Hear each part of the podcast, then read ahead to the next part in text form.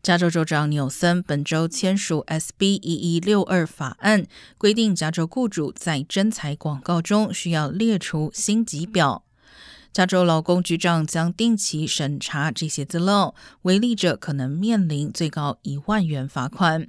新法将于明年一月一号生效，希望提高弱势族群在职场上的机会。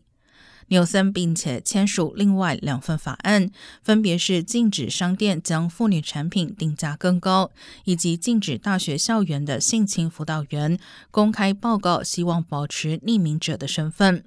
这些法案皆为州议会妇女党团的优先立法工作。